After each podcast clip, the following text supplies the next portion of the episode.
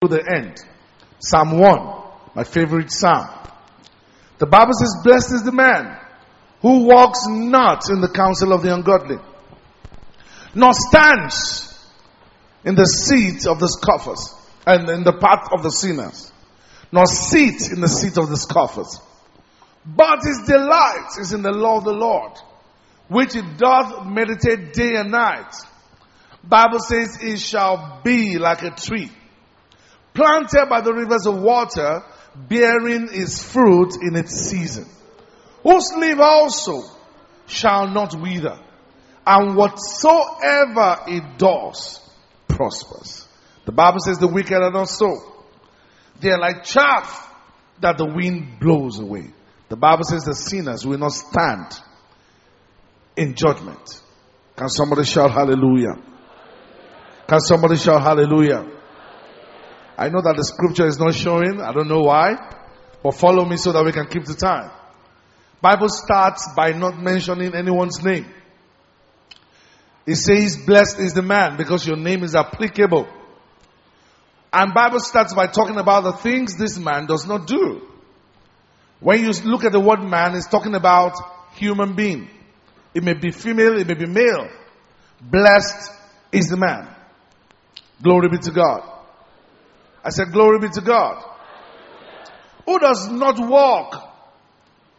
Bible starts by talking about the things he doesn't do. He doesn't, first of all, listen to the counsel of the ungodly. The ungodly here is not necessarily a person. The ungodly here primarily is Satan. He's ungodly, he's anti-God, who always comes to impeach the credibility of God's counsel. Bible says, blessed is that human being who doesn't listen to the counsel of the devil. The first question asked in the Bible was asked by the devil. What has God said? Whatever he says, whatever God said to Eve and Adam, he was ready to counter. So blessed is that man. So your blessing starts from the moment you decide not to listen to the whisperings of the counsel of the devil in your heart or in your ears. That is what you and I need to have to contend with on the face of the earth. Bible says you determine your blessing. The word blessing here is also translated enviable. By the things that God will do in your life, you will be enviable. One of the versions says, fortunate is that man who does not listen to the counsel of the ungodly. Now, if you don't listen to the counsel of the ungodly, you will not stand in the path of the sinners. So when the enemy wants you to see to the scoffers, it makes you first of all to stand in the path of the sinners, and then he can't make you to stand in the path of the sinners except he has succeeded in making you to listen to his counsel. So what the devil is telling you right now is not the end. It's a means to where he's taking you to. He wants you to go and sit in the congregation of the wicked. He wants you to leave the secret place of the Most High, where you should abide, under the shadow of the Almighty, whose power no foe can stand. He knows that as long as you stay in the secret place of the Most High, he cannot touch you. He knows that as long as you stay within the panoply of the Almighty, he cannot do you any harm. So he first of all starts with a counsel. Don't dance too much in church today. That's a counsel. Don't give. That's a counsel. Why are you rejoicing? That's a counsel. Why are you nice to your neighbor? That's a counsel. Those suggestions in your heart. Bible says enviable. At the end of the day is that man. Blessed is that man. We'll look at your children later. We see them blessed. We see the work of your hand blessed. We see everything about you blessed. Just because you said no to the voice in your heart that you, you, you, you discovered and discerned is not the voice of God. Blessed is the man who does not listen to the counsel of the ungodly. Because he does not listen, he will not stand in the path of sinners. Have you met Christians who are not really sinners, but they are in the neighborhood of the path of sinners? The way they, con- the way they conduct their relationship is not different from the sinners. The way, they, the way they raise their family, the way they handle their finance, the places they go, the way they dress. It's not different. They are not really sinning, but they are in the path of the sinners. So maybe you are in the path of the sinners right now. I'll tell you the reason why you're there. Because you have listened to the counsel of the ungodly. He just told you, you can't just get a good husband by just serving God. You have to expose some things out of your body. You just listen to the counsel. And that was what led you to the path of the sinners. Number three, the moment you're on that path, you are going to sit. That's the whole activity of man. It's either you are standing, you are walking, or you are sitting. It's either you are standing, walking, or sitting. And the Bible tells us the reason why the man didn't listen to the counsel of the ungodly in the first place.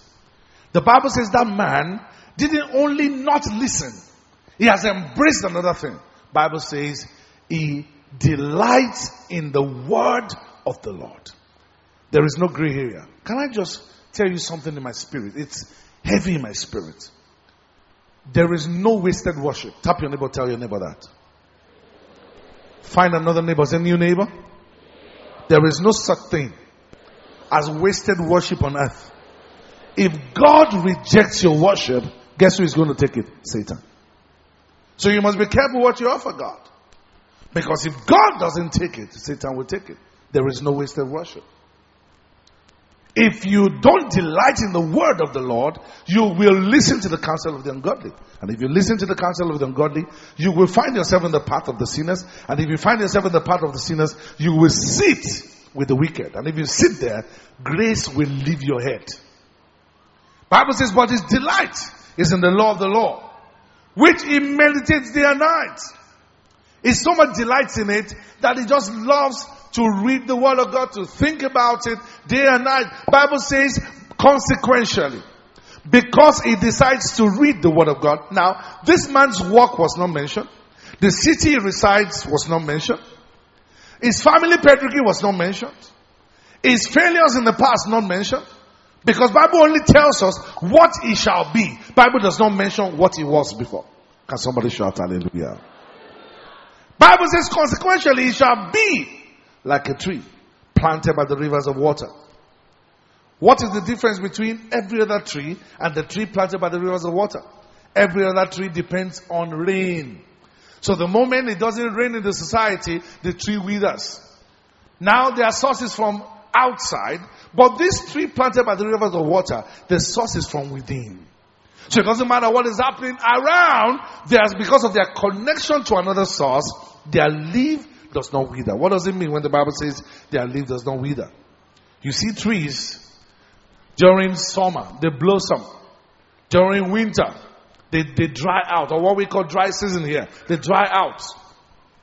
But Bible says this is a special tree. This is a strange tree. Bible doesn't say you are a tree. It says you shall. How can I explain how you will be? If you decide not to listen to the counsel of the ungodly, if you decide not to stand in the path of the sinners, if you decide not to sit with the scoffers, the reason is because you've listened to the word of God. You are reading the Bible. When last did you read your Bible? Tap your neighbor and say, when last did you read your Bible? I believe that the reason why you've not read your Bible in a long time, or it's not your habit reading your Bible, is because you didn't know the advantages of studying the Bible, of studying the word of God. Bible says by studying the word of God and thinking about the word of God, this man, how can I describe him? He's exactly like a tree planted by the rivers of water. Bible says this man will bear his fruit in its season. Bear his fruit in its season. It's amazing that the Bible says in its time, God makes things beautiful. Not in God's time. In its time. Bears its fruit in its season. Not God's season. So I prophesy to you, when you ought to buy a car, you will buy a car. When you ought to change that one, you will change it. When you ought to graduate, you graduate. When you ought to get married, you get married. When you ought to get children, you get children. There will be no delay. You bear your fruit in your season. You bear your fruit in your season. And I prophesy the same for your children. They will never be late in the name of Jesus. Bible says you should enjoy the wife of your youth. If you're a man and you are forty something years, you don't have a wife. You may be against scriptures. Bible says the wife of your youth. I want to believe that God wants you to get married early.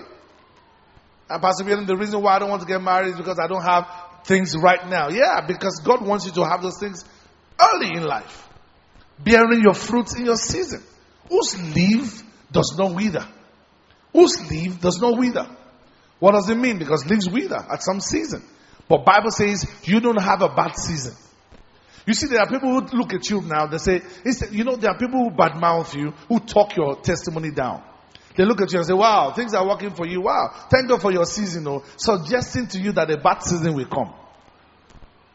Listen to me. I know that between a mountain and another mountain is a valley. But the God on the mountain is also a God in the valley. No matter where I go through, no matter the season of life, I am more than conqueror. Can somebody shout hallelujah? The Bible says your leaf will not wither. Have you met your daddy's friend before? Have you met some boss or your senior in school or, or your, your, your, your, your boss at work? At some point in time doing well, and then you met him walking on the road. People that you started early together. People that you met when you just came to Abuja, and then you met them on the road, and then you look at them and you say, what happened to you? They withered out. They had a better yesterday than now. Things had gone south. Bible says for you, your path is like a shining light that shines ever brighter unto the perfect day. Can somebody shout hallelujah? And here is the crescendo. It says, and whatever he does, whether he sells sand, or is a mechanic, or is a furniture man or carpenter, whatever he does prospers. Declare loud after me. Say in the name of Jesus. From today, everything I am involved with prospers. If you believe that, shout the loudest amen. That is what the Bible says about you. But what are you supposed to be doing? You're supposed to delight in the word of the Lord and then be thinking about it. There is something the word of God does to your spirit. There is something the word of God does to your spirit. It positions you accurately, makes you to think right, makes you to take the right decision, makes you to embrace the right friends, makes you to refrain from the wrong things, and then you, it grants you speed. Moses had just died. He was the pastor of the largest church I ever knew. Moses died. He had so much of anointing to do miracles that even the magicians today have a book they call the sixth and the seventh books of Moses, telling you that the man was so anointed, even the devil acknowledged it. When this man died, his assistant pastor was so scared to become the next pastor. Because, how will I do the miracles that Moses did? Both Moses divided the Red Sea. God brought water out of the flint, flinty rock, even through Moses. In fact, in the administration and the and the leadership of, of Moses over that church, God had to bring down on earth the food that angels used to eat. He brought it down for the congregation of Moses. Now, Joshua was supposed to step into the stead, step into the, the position of Moses, and he was thinking, where will I ever get this anointing? Where will I ever get this ability to perform for these people? Despite all that Moses did, these people were grumbling. And God saw the frustrations of his heart, and God visits him and says to him, Joshua, Moses, my servant, is dead. So wake up. There is nothing behind Moses. I am the wind under his wings. I want to show you how you will do it. And you will get results. And it gets to verse, verse six. He says, don't fear. Don't be scared. Don't be dismayed. He says, the Lord will be strong in you today. And it gets to verse eight. It says, this book of the law shall not depart out of your mouth. This book, this Bible, this word of God must not, if you want to succeed, Joshua, it doesn't matter the problems. It doesn't matter what you encounter. This book of the law, no matter what the enemy brings towards you, must not depart from your mouth. Must not depart from your mouth. Now, Jewish people, like you see some of the Muslims, is an oriental culture. You read aloud. You see them sometimes when they're reading Quran. You must read it. You must mutter it. You must chew it. In it, you must meditate day and night. So that you may be able to observe, to do everything written in it. Bible says the reason why the man in Psalm one did the word was because he meditated on the word. The reason why he did not obey the counsel of the enemy was because he was busy meditating on the word. Can somebody shout hallelujah? The Bible says if you are able to do everything written therein, for then you, not God, you will make your way prosperous and you will get good success. So I tell you the truth, most people that are stuck in life are responsible for where they are. God says, Joshua, there is something I want to teach you. If you could do it, you will succeed in making your way prosperous. And what is that thing to do? Start a new business? Not yet. Relocate? Not yet. Change your work? Not yet. Start from this. This book of the law must not depart from your mouth. In it you shall meditate day and night. The moment you start doing it, a friend can give you a call. The moment you start doing it, thick clouds around you will leave. Your wisdom blockage will pop open. You will know what to do. Your discernment will be sharp. Your decisions will be right. Your discretions will be accurate. This book of the law shall not depart out of your mouth. In it you shall meditate day and night, so you may be able to observe, to ignore the counsel of the enemy. When you are able to do this, Joshua, you will make your way prosperous and then you will have good success. This is the secret to success for Christians. You will make your way prosperous, you, and then you will have good success. Psalm one nineteen and verse nine. Psalm one nineteen and verse nine. How can a young man cleanse his way? By taking heed according to your word. Pastor Biodo, I've been born again. I don't know what's, what I'm dealing with. The pressure is too much. How can a young man cleanse his way? How can a young lady please God? Knowing that when the ways of a man pleases God, even his enemy will be at peace with him. How can a young lady in this crooked and perverse world, how can she please God in a city like this? Number one, she must take heed according to the word of God. How do you take heed according to the word you never studied? How do you take heed to an instruction you never heard? Verse eleven. Verse eleven. David brings a secret here. Verse eleven. It says, your word I have hidden in my heart, because I meditated on your word, and I'm able to hide, because there are three doorways to your heart: your ears, your eyes, and your mouth. Your word I have chewed, I meditated, I regurgitated your word. I hid it in my heart for one reason, so that I may not sin against you.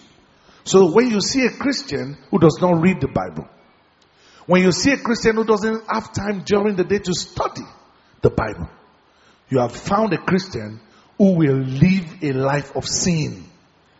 You have met a Christian, you don't need to know what they do. You don't need to hear bad news about them. When you see a Christian that goes throughout the day without studying the word, you have met a Christian who will not do well in their Christian walk. Can somebody say amen to that? You have to be very careful. In this, in this, in this century, in this generation, the devil is talking to you every day. You must also hear God.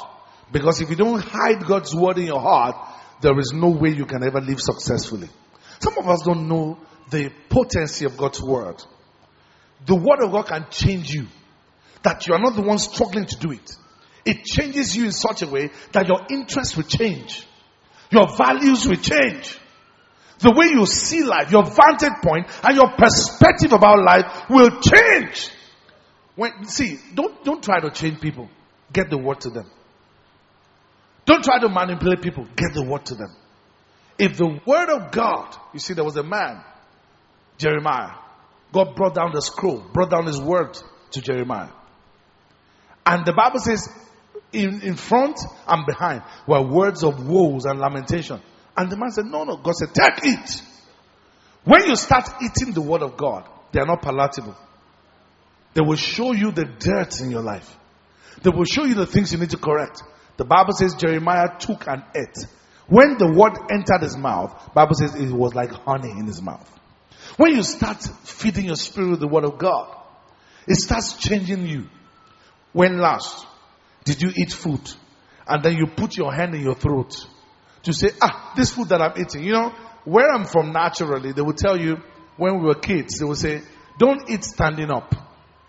If you ever earth standing up, your legs will be big. So we, we were scared. So we always ate sitting down. It was a way of um, trying to put a culture in us to have table manners. But you and I know now that that's wrong. That's not true. If you eat, there's a system on your inside that distributes the food. If you dare take in the word, because the Bible says, man shall not live by bread alone, because man is not flesh alone. What food does to the natural body is what the word does to your spirit man. There's a mechanism on your inside that when you take in the word, it distributes to the right place. Your choices will just be different. You will grow up in such a way that you, you know some things to say no to. Can somebody shout hallelujah? Some of us don't know the benefits of the word. Jesus was speaking in John fifteen and verse three. It says, you are clean. You are already clean because of the word which I have spoken to you. You are already clean. How can a man cleanse himself? How can you be a better Christian? How can you live a sanctified life? How can you live a life worthy of your calling? You have to study the Bible. Pastor Biodo, I buy tapes. It's not enough. The Bible doesn't say the general word that Jesus speaks to you. It says the word that I speak to you. Their spirit and their life. And I'm going to tell you the balance. Because there are people who say, I won't buy other people's books. I won't listen to other people's tapes. I will only study the Bible. And I've seen such people enter error. And they are the ones that see nonsense in the Bible because they don't live a balanced life. But in all that you've done so far, listening to tapes, coming to church, you must have a time. When you enter a secret place, it may be the corner of your room, that you take your Bible, whether it's Android, on your tablet, on your phone, you take your Bible and study. Reading is different from studying. Bible says search the scripture. You can't be searching when you're not looking for anything. You're looking for how that you're not supposed to be sick. You're looking for how that you're not supposed to be poor. You are looking for what God has said. The enemy is saying things. You must hear what your constitution is saying, because you are ambassadors on the face of the earth. Can somebody shout hallelujah? Hallelujah. Some of us don't read the word of God because we don't know the full import of the word. If you are going to serve God better, you must serve God first of all, having fellowship with him through the word. How many know that when you are praying, you are talking to God? But when you are studying, God is talking to you. D L Moody says, when I pray, I talk to God. When I'm studying the Bible, God talks to me. He says, make sure God does most of the talking. Study. Let God talk to you. Let the word of God feed your spirit. It will amaze you within thirty days if you do it every day, because the scriptures cannot be broken. If you study the word of God every day, particularly out of delight, not looking for scriptures to kill an enemy, particularly out of delight, say, Holy Spirit, before you start studying, you lay your hands on it and say, Spirit of the living God, help me. Speak to me. And you do that consistently. In a month, you shall be like Moses. Moses had been with God and God was talking to Moses. When Moses came down, his face was shining. People could not look at his face. His face was so bright, and they were like, Moses, please cover your face. He said, what's wrong with me? You will not know how much you've changed. Your countenance will change. In Second Corinthians three eighteen, the Bible says, as we behold with an open face, but we all with unveiled face. Why will Apostle Paul use this phrase, unveiled face? Because when the glory of God was, was, was shining through Moses, Moses had to cover his face. But we now can behold with an unveiled face, beholding as in a mirror the glory of our Lord. The Bible says, as you behold, as you are looking at that scripture day and night, Bible says you are transformed into that thing that the Bible says. And Bible says from one level of glory to another level of, that is why in a church where they share holiness, people are holy. In a church where they share in prosperity, people walk in prosperity. As the pastor dwells on that thing, and you get back home to look at it, and stop telling me, Pastor, God is not faithful. I, I, I, I, I don't have money. I've been struggling with finance. How much of what God has said about finance do you know? How much of what God has said about finance have you fed your spirit with? There's hardly any scripture on prosperity that is not in this spirit. I've been dealing with this thing for many years. Because I discovered long time ago that what God has sent me to do, I will need a supernatural dimension of finance to do it. Can somebody shout hallelujah? You know, I, I was sharing, and this is not pride. I was sharing with the workers how that all that people have given has been very, very, very encouraging. But it's not even up to, I mean, it's barely ten percent of what we've spent. You will not believe it. You must expand your mind. Anything that is lacking in your life. Because faith comes by hearing. You feed your spirit with it. As you look at it, you are changed to what the Bible says. Look at what the Bible says there. It says, as we behold him with an open face. As in a mirror. As in a mirror. As in a mirror. In other words, when I look into my Bible, Bible says in the New Testament, a Bible is a mirror. When you looked at the mirror, the last time you looked at the mirror, who did you see? You saw yourself. The moment you behold into the Word of God, and you are looking at it consistently, suddenly you start seeing yourself there. And then you are changed that same image. From one level of glory, it won't happen like magic. From one level of glory to another level of glory, and Bible tells you who will do it. It says the Spirit of the Lord will do it. Can somebody shout hallelujah? In Ephesians five twenty-six, Jesus speaking there, Apostle Paul speaking there, under the influence of the Spirit of Jesus. And the Bible was talking about Jesus, saying that he might sanctify the church and cleanse her. How? By the washing of the water, by the word.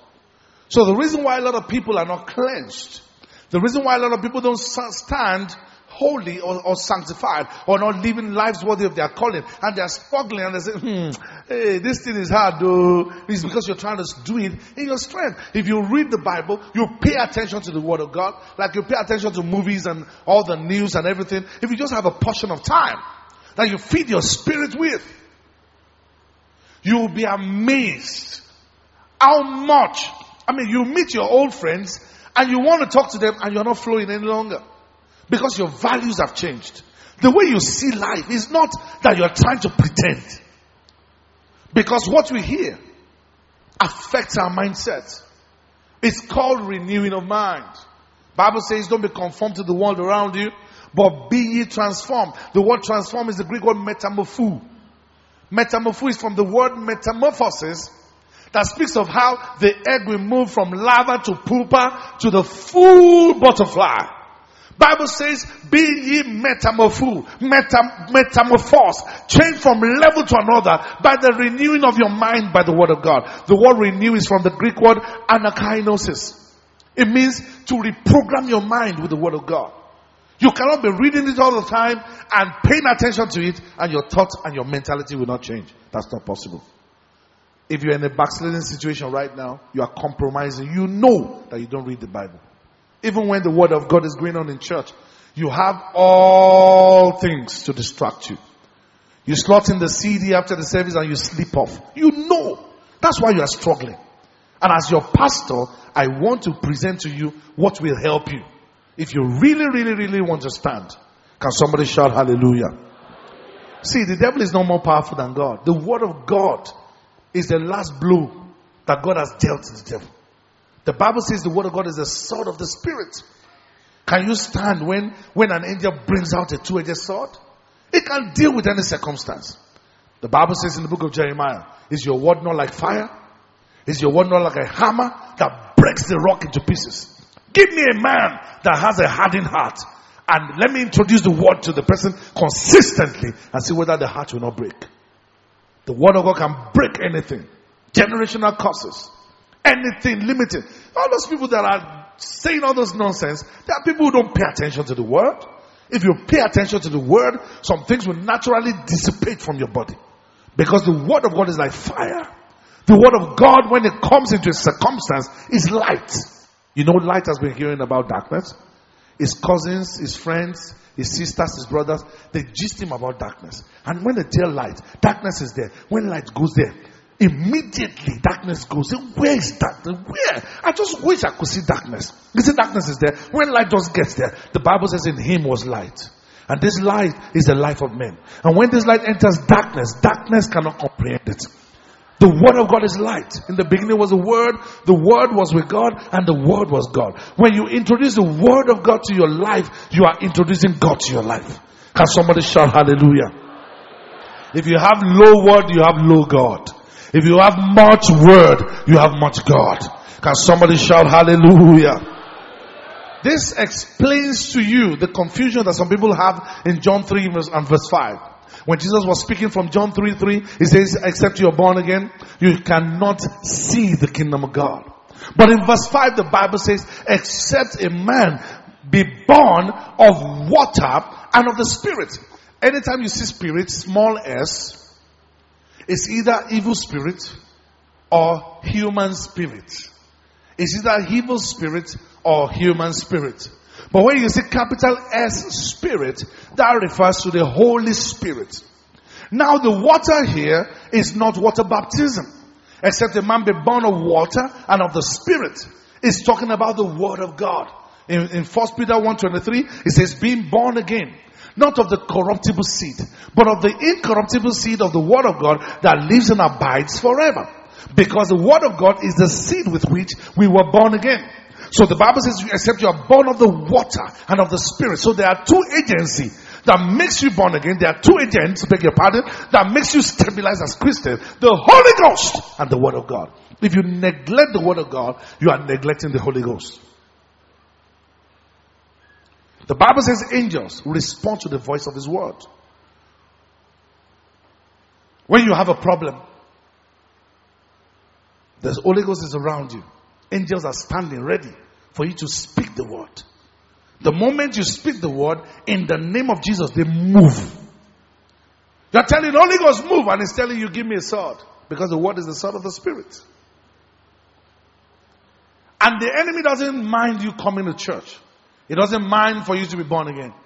But he, he hates it when you have made up your mind to study the word. Some people will say humorously, I'm not a pastor, what's my own? I just go to that church, let pastor just speak. I just use my head to rub my head, use my hand to rub my head. That week is okay. Refuse to remain a babe. Because there are challenges that are still coming your way. That you need to learn how to torpedo. Can somebody shout hallelujah? Say, except I'm born by the word. Say, except I'm born by the word and of the Holy Ghost, I can't enter the kingdom of God.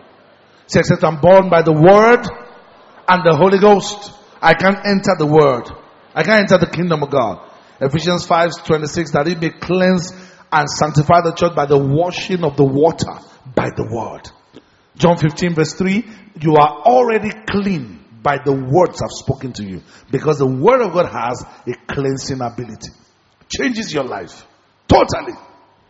Changes your life. No matter what you've done in time past. If you sit with the word of God, you become a brand new person. God gives you another slate, another chalk to rewrite your life. Can somebody shout hallelujah? In nineteen, in eighteen eighty-eight, eighteen eighty-eight, there was a group of English sailors. They were actually British naval officers. They traveled to a particular place, the South Sea Island from England. And then they spent six months on, the, on that particular South Sea Island. They liked it so much, they didn't want to go anywhere else. And then they set their captain adrift in a small boat. And then they became mutinous in that place. But of course the British government, knowing that they couldn't colonize that place or have British Navy in that place, they sent punitive expedition to that particular place to arrest those guys. There were fourteen of them. They arrested fourteen of them. They captured fourteen of them because it was an island. There was nowhere they could run to. And then they took nine out of the fourteen. They took nine out of the fourteen to another island and then told them to start a colony for the British government in eighteen eighty-eight. Now, those people, now when they got to the island, they met some girls on the island and then they discovered a route which they changed into some narcotics and then they, they became wild, they began to drink and then they messed up their lives. Sleeping with women, and then just drinking. And they messed up their life. In a short period, they all died. Except one person. Eight of them died. And then one of them, God made him to survive. This person is a popular poet, Alexander Smith. Alexander Smith was the only survivor there. Now, after living there for a while, he, he found a treasure chest. When he saw the treasure chest, he broke the treasure chest and then found a book inside. It was the Bible. And started to read the Bible. He started reading the Bible and he believed what he read.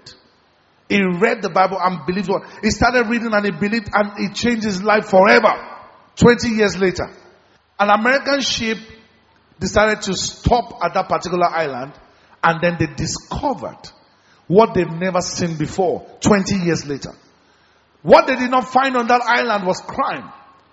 They didn't find anything immoral on that island. The whole island changed because this man decided to educate everybody, began to interpret the Bible to them. The entire island changed and everything was upside down. I'd heard about, about the history of Geneva. I don't want to bore you with such stories.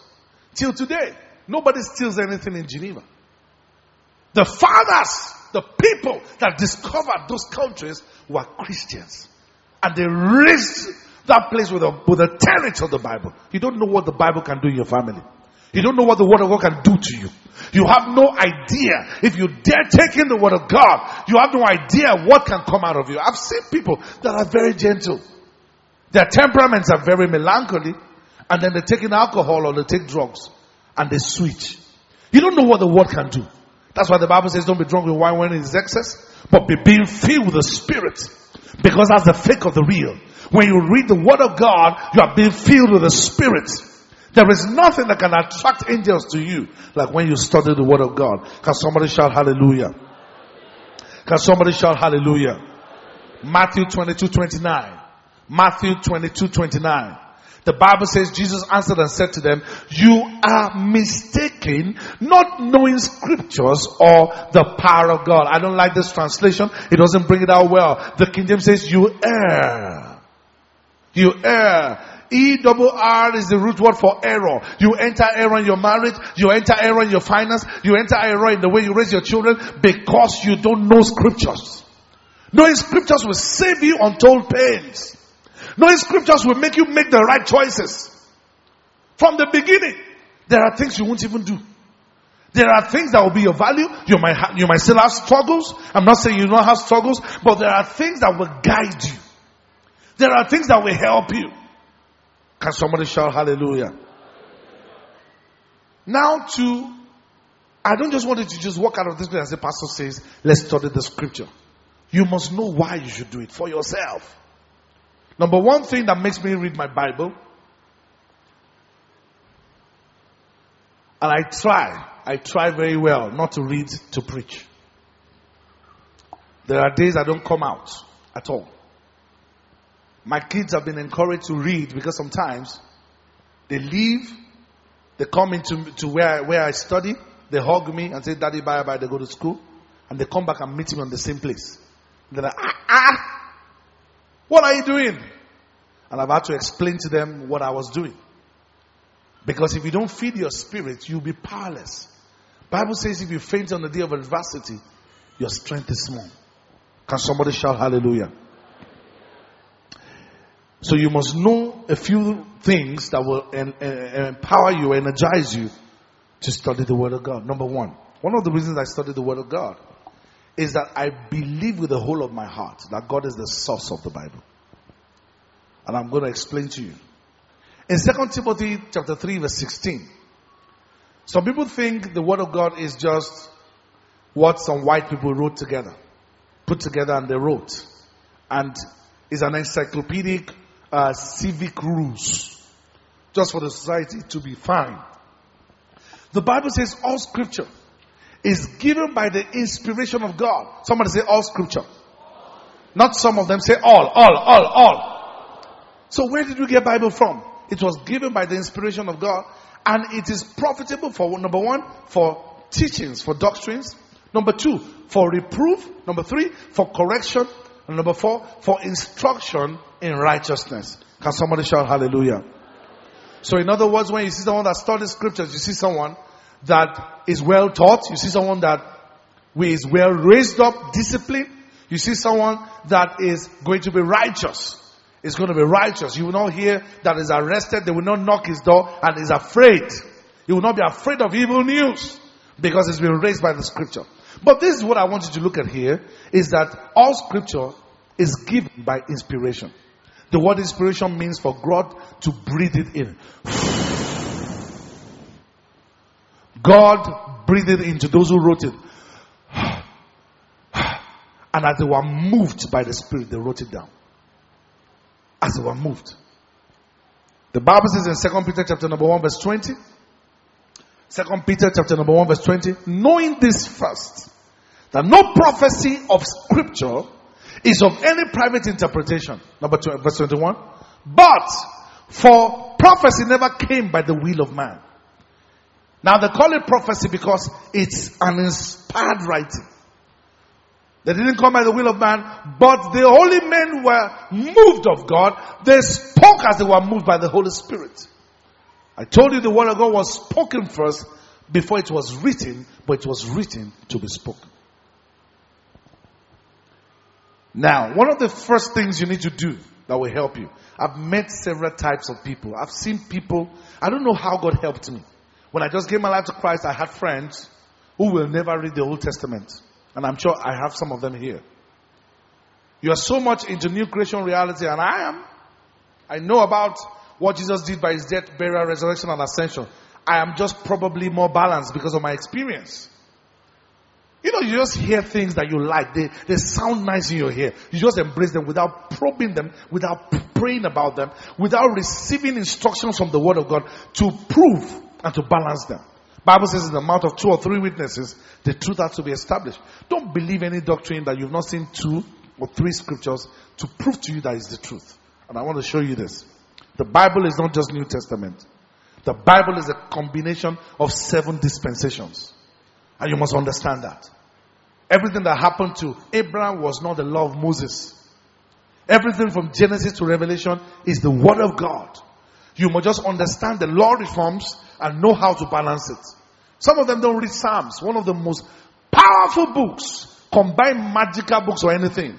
If you took Psalms, the moment you open to Psalms, the devil is taking is taking cover. But the, the devil doesn't want you to know that. Every prophecy written in the book of Isaiah came to pass. Every word in that place. That's one of the most powerful books. How will you neglect all of that and say it's only Uh, Gideon's New Testament I will put at the back of my out back of my you are carrying blade, not a sword, because sword has two mouths. In fact, you are carrying dagger. Romans chapter four verse three. Quickly, guys. Romans four three. For what does this scripture say? Okay? So Apostle Paul, to whom the new creation message was given to, is quoting from the scripture. So what did he refer to as scripture? What does the scripture say? Abraham believed God, and it was accounted to him for righteousness. Go to Genesis fifteen. You will see it there. He believed the Lord and it was accounted to him. So which means Genesis is scripture. Genesis is scripture. All scripture are profitable. They are God inspired. Number two. John nineteen thirty-six. John nineteen thirty-six. The Bible says, for these things were done, that the scripture should be fulfilled. So what is scripture? What was written in scripture? It says none of his bones shall be broken. I don't have time to show you all of this. Exodus twelve forty-six. Write it down. Exodus four, Exodus twelve forty-six, Numbers nine twelve. You will see that when they ate the Passover, they must not break the bone of the lamb of the Passover. But look at Psalm thirty, thirty-four verse twenty. Let me just show you this. The Bible says it guards all his bones, and not one of them is broken. So Psalm is a scripture. Look at First Corinthians fifteen verses three and four.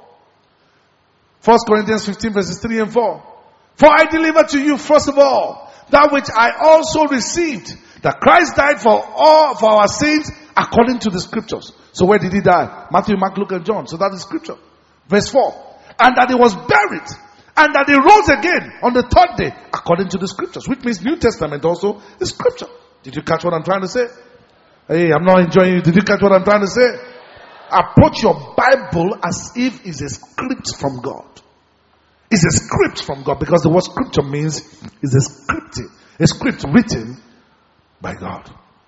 Number two, if you want to grow and if you want the word of God to profit your family, as a family you must study the word together. As an individual you must study the word. If your Bible is tattered where you are seated right now, you need to change your Bible. You are looking all dressed up and you're looking like you stepped out of a magazine and your Bible is looking tattered. Don't tell me, Pastor Billy, I'm used to it. Change it. Change it. Inspire yourself. Get a modern version. Get something that can inspire you. If you're just carrying a tablet, a tablet uh, uh, uh, Bible and the one on your phone and you're not reading it, you can't make reference to it, you can't make notes, you can't, you can't refer to what you studied, you better get a Bible and stop forming twenty-first century.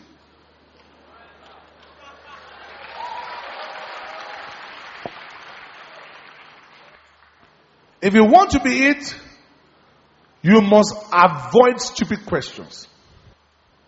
There's a scripture in the Bible that says, too much learning maketh thee mad. You can't approach scriptures with intelligence. You need the wisdom of the Holy Spirit to be able to approach scriptures. I've met intelligent people that ended up and they made a shipwreck of their faith. I don't want to dwell, I don't want to deal with that today because of time, but let me quickly tell you, if you want to grow, avoid foolish questions. I'm not saying avoid questions, avoid foolish questions. The Bible says in Titus three nine, avoid foolish disputes, genealogies, contentions, and strivings about the law. The law means the word of God. This book of the law shall not depart out of your mouth. It says, for they are unprofitable and they are useless. Why do you waste your time? Eh? Tell me, who was the wife of Cain? What's your business? Pastor Biodun, listen, you can't just bamboozle me like that. I have, I'm intelligent. Okay, let me show you a scripture. Deuteronomy twenty-nine twenty-nine. Deuteronomy twenty-nine twenty-nine. The secret things belong to who? Have I lost you? Okay, all your enemies will die this year. I said they will die this year. Alright, have I caught your attention? Okay, look at this. The secret things belong to who? But those things, those things, those things, those things which are revealed. The word revealed is apocalypsis. It means to uncover. The ones that God uncovers belong to us. The one He has not uncovered, I leave it till heaven. He won't tell us everything so that there will be things to talk about when we get to heaven. Did you catch that? And you see, if you are a Bible scholar like me, there are things you will know. For example, it was Moses that wrote from Genesis to Deuteronomy. It was not Adam that wrote it. If it was Adam, Adam would have given us details.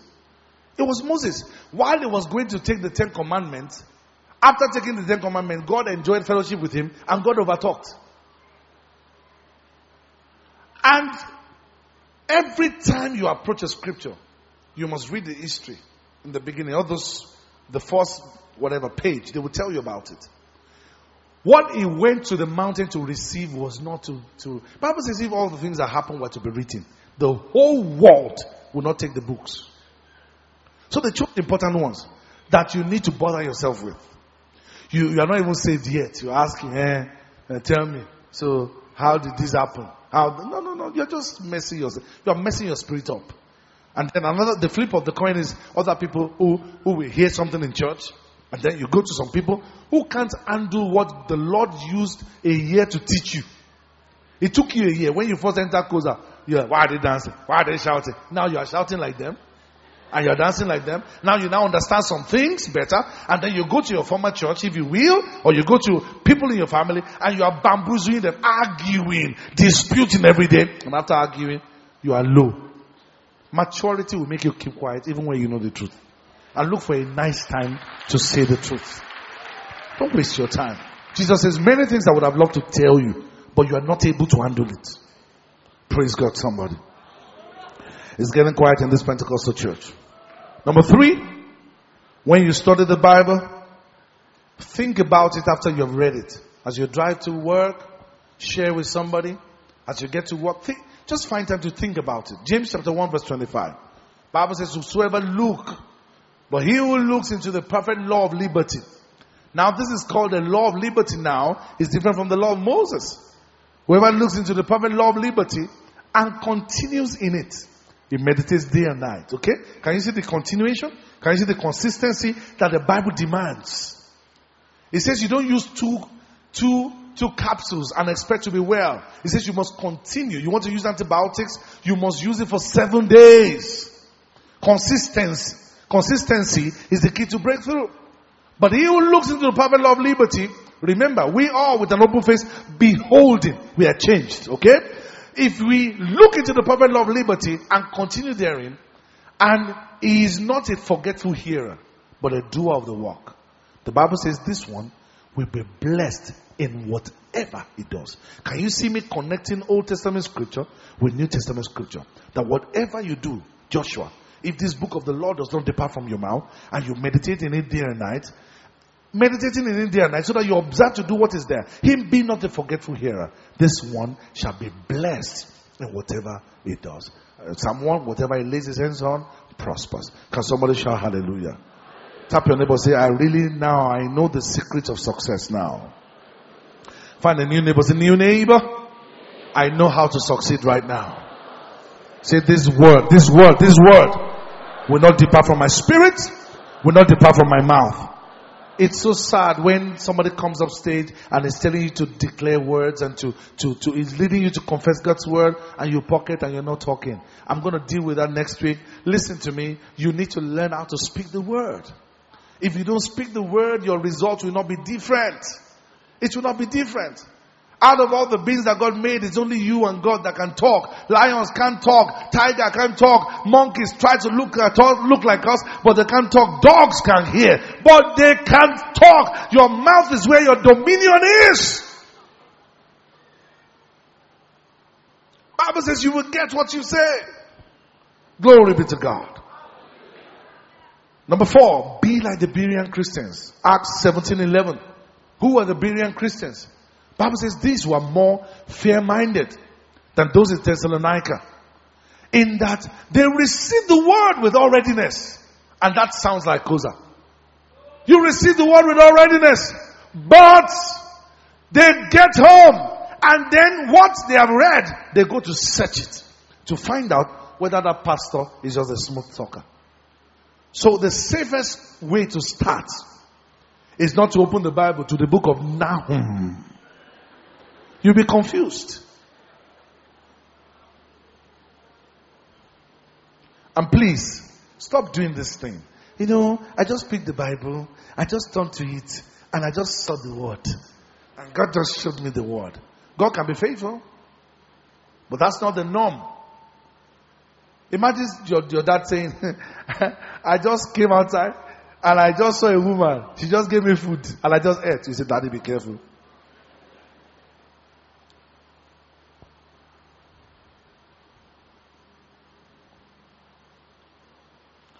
How does God expect you to study the Bible?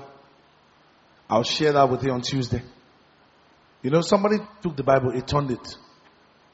He just said, Lord, speak to me, Lord, speak to me. Turn this somewhere. He said, the eyes are, and Cain killed his brother. He said, ah, he changed it, he turned it. He said, go ye and do likewise.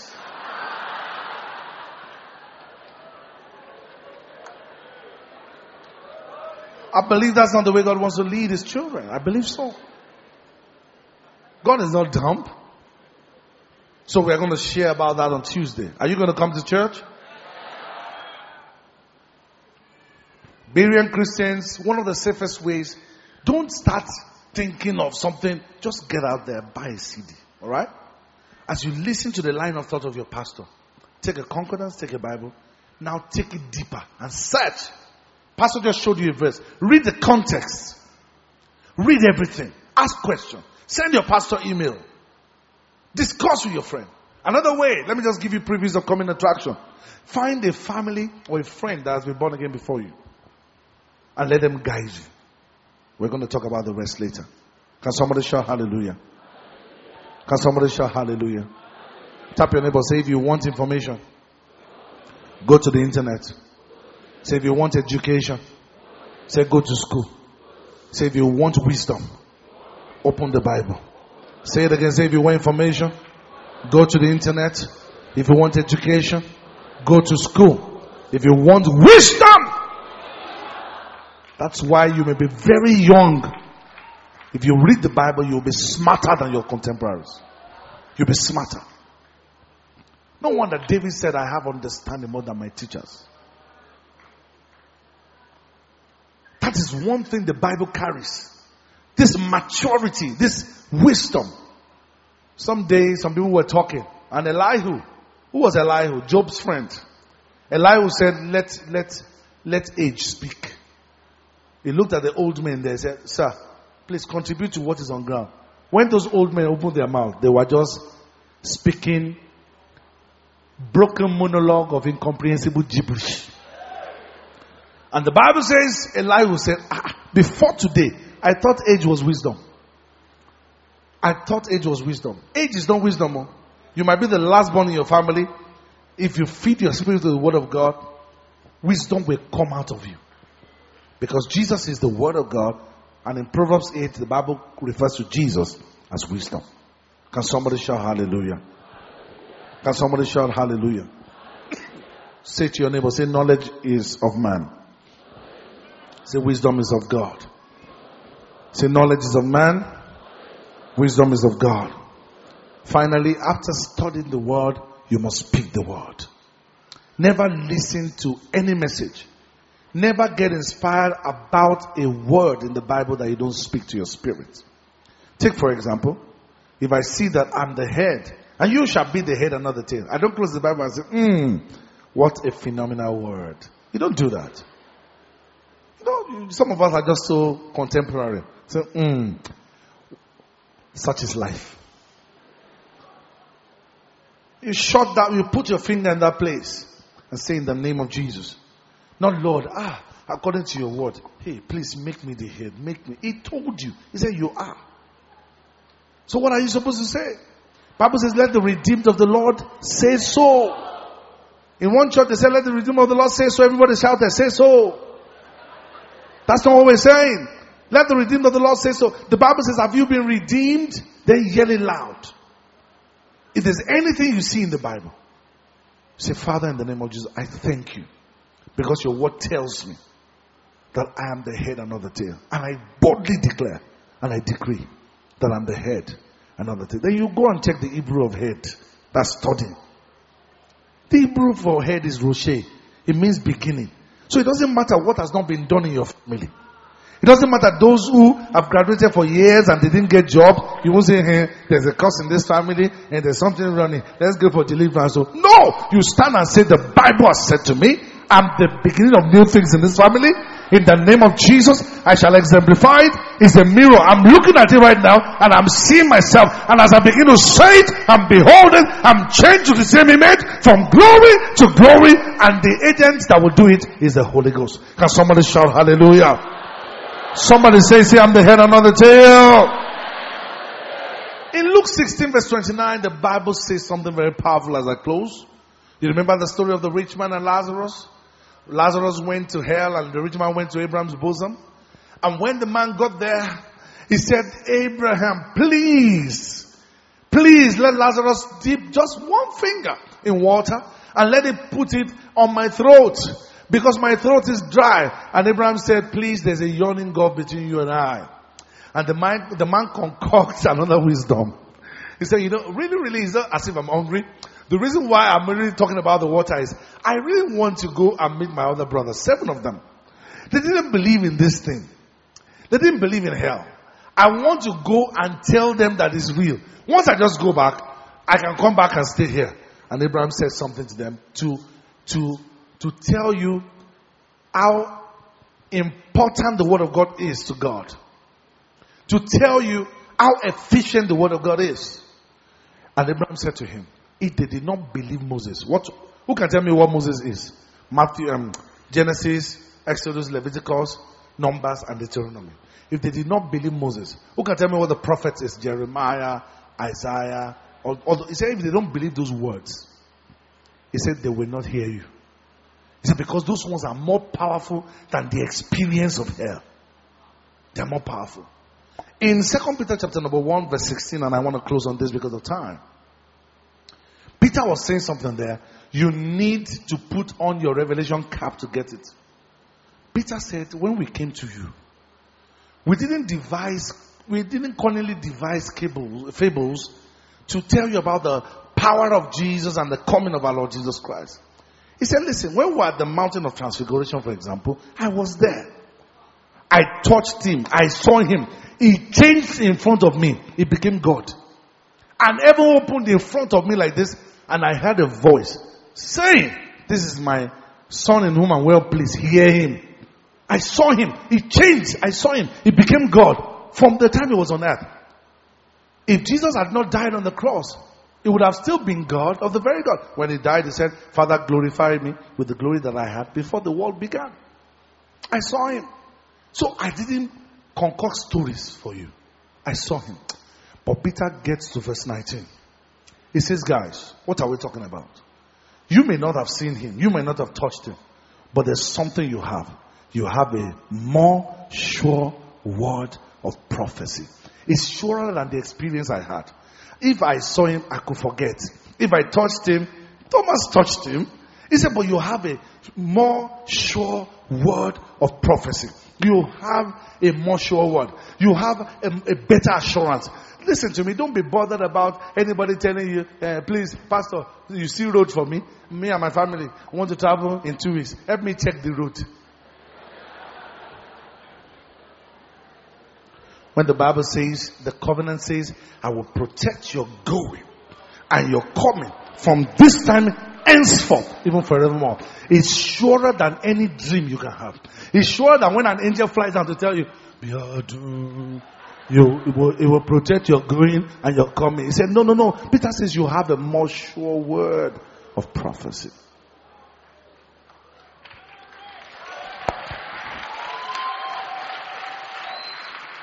People who don't study the word are praise for predators who are looking for money to take from you. Lift up your hand and say, Father, in the name of Jesus, I love to sit at your feet. I love to hear what you say. From today, I will study the Bible. I will listen to you. I want to be a better Christian.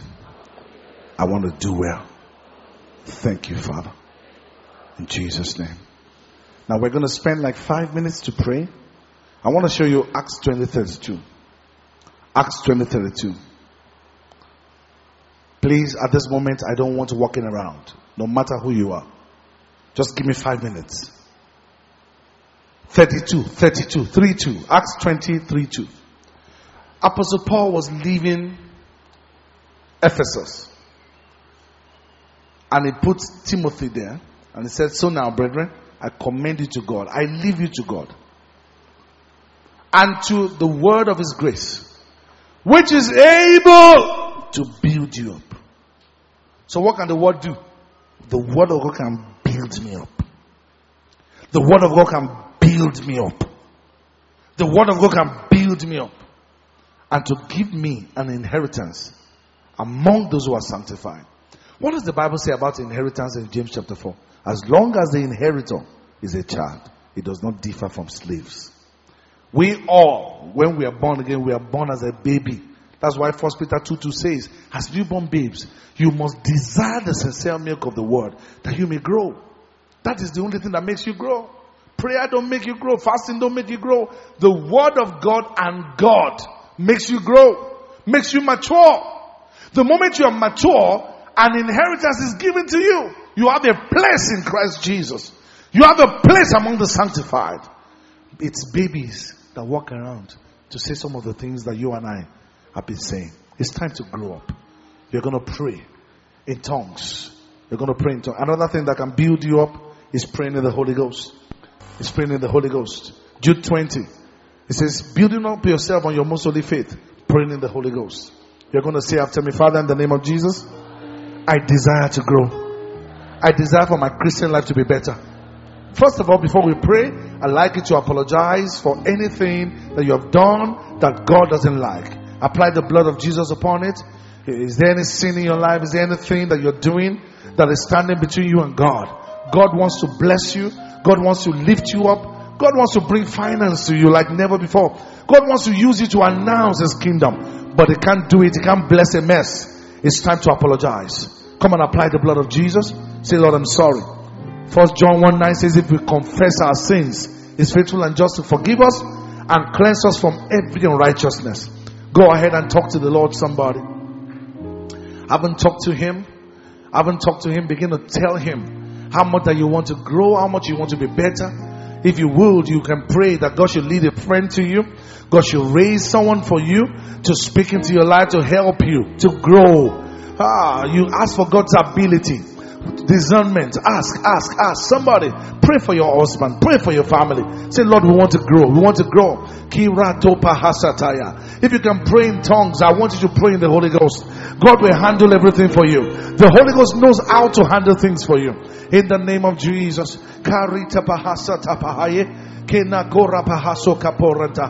Kilash the lingre de hesita haya combata hassas the lee kebrun de hiko ratata paha kalanto kesekete ponta ye kina brondi gridi himzarana haste kenenji de himston kete bohoka kalaprak di hisataya ba.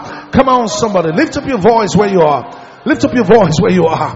Kebrana la hasata renta hasteria combrandi bronde hekasarana la haya. Come on, if you feel God in your heart, express your love for Him. Pray in the Holy Ghost, somebody. Don't joke with this moment, somebody. Don't joke with this moment. Blessed is he whom the Lord caused to approach Him.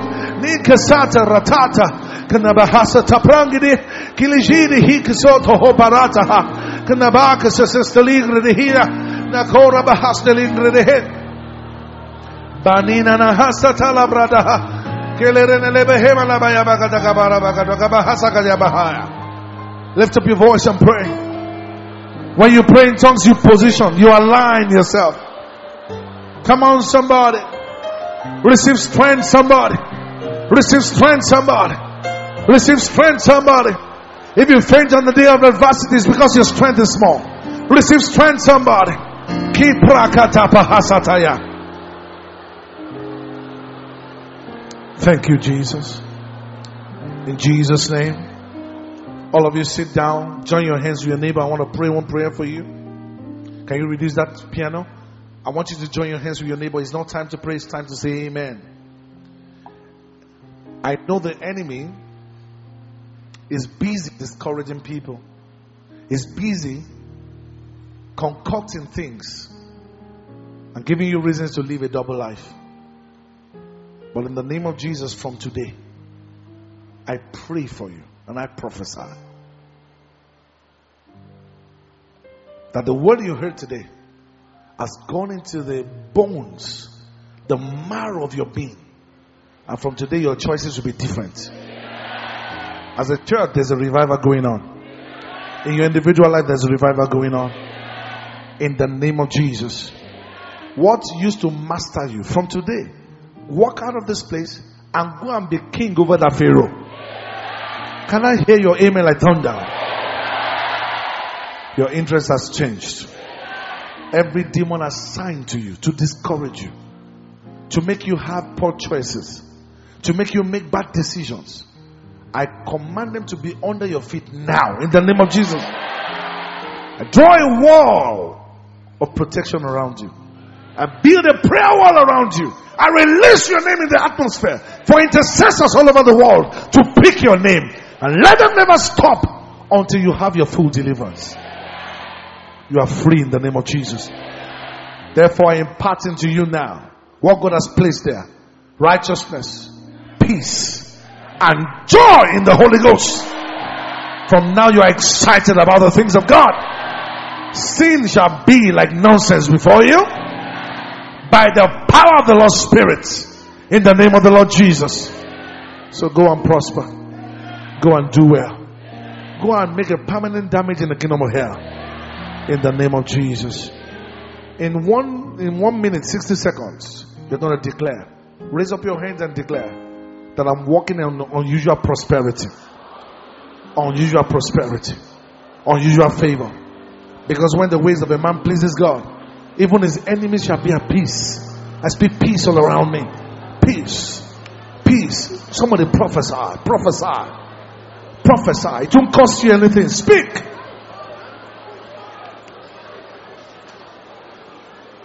Peace. peace all around you. So shall it be.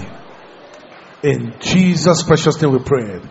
Come on, closer, celebrate Jesus. You're a new person. Come on, somebody, revival has started in your life.